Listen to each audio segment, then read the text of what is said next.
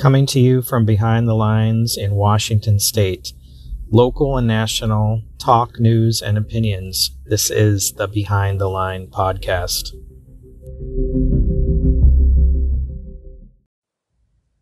So, several states have decided to go with these vaccine mandates, my state of Washington being one of them. And they're requiring, well, Governor Inslee is requiring all state employees and any people that are contracted by the state to get the vaccine, along with uh, King County and the city of Seattle, have also followed suit with all their employees, requiring them to be vaccinated by mid October or be terminated. And I guess I have several problems with this. Number one, most of those employees are union employees, and if you are working under a union contract, then your terms of service are spelled out in that contract specifically. And any changes to your terms of service have to be negotiated by the union with management. So, my question is how can they tell union employees they have to be mandated without negotiating that uh, term of your employment with the union? Your union should be standing up for this. Mine appears to be on the fence, and they're telling people to just do what the county says to do, but uh, the, the union should be standing up for its workers regardless if they agree with this uh, mandate or not. That's what we pay our union dues for. Another problem I have with this is this vaccine is still in EUA status, emergency use authorization.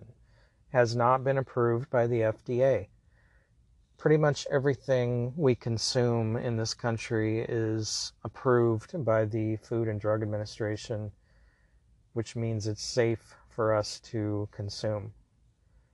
And I think it's a stretch to tell people they have to get something that is not FDA approved. Now, that may come in the next couple weeks, it may not. But until it's approved by the FDA, the government should not be able to mandate you to put a substance in your body that is not proven uh, to be safe. And without that stamp of approval, it is not proven to be safe.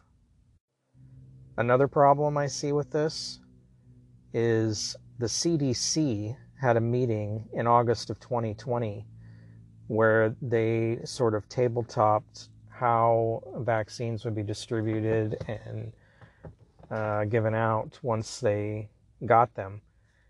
And in that meeting, a doctor from the CDC stated that vaccines in EUA status cannot be mandated. So please explain to me how it is that these are being mandated if even the CDC has said that that is not legal. These notes, by the way, are on the CDC website and can be read for yourself, where you can see that they uh, clearly say vaccines in EUA status cannot be mandated on people. Uh, and also that you can't uh, coerce people into taking them. And I would say telling somebody they're going to lose their job if they don't get it is coercion. And as far as specifically for the state of Washington, I'd love to know where old King Inslee gets his authority to create a rule like this. Uh, if you look at his uh, emergency powers, and I've looked through the RCWs for this and uh, looked and looked. Nowhere does it say that Inslee can create new laws during an emer- a state of emergency. Uh, what it does say is that he can prohibit or uh, deny or limit certain laws during that time. Uh, but it says nothing about giving him the authority to make all these laws that he's making or what he claims are laws. Why the Republicans are not challenging this, why the Attorney General is not challenging this, I do not know. The Attorney General has ruled about this in the past, though. Uh, in the 80s or 90s, um, there was a suit uh, brought to the Attorney General about the governor abusing his power uh, by creating a quote unquote law.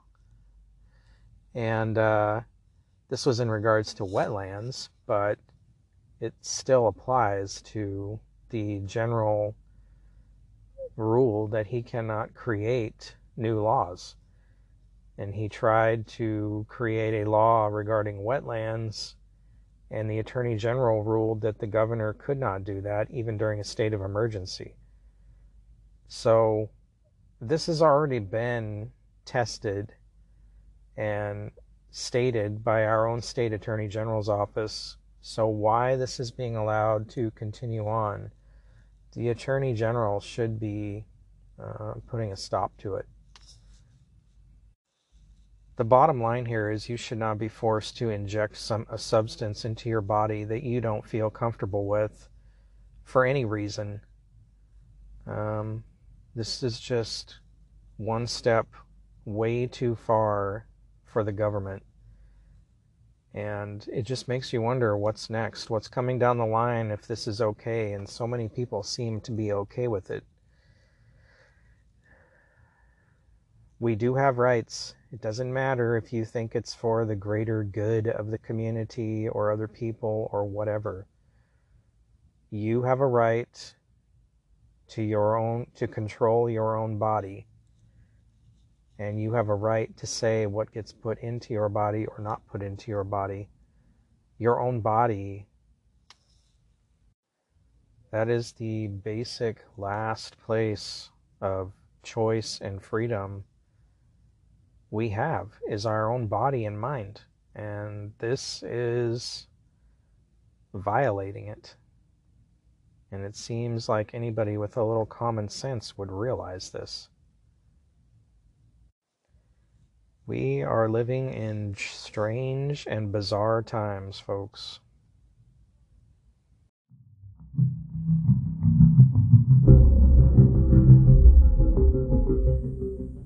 Hey everyone, thanks for listening to the Behind the Line podcast. I hope you will subscribe to the channel so you can get regular updates. And if you're listening to this on YouTube, I hope you will also uh, like it, share it, and uh, subscribe on YouTube as well. You can find us on YouTube, Facebook, Anchor, Spreaker. We're on various other podcast platforms. Um, and you can find me on LinkedIn under John Washington. Again, thank you for listening. We appreciate your support.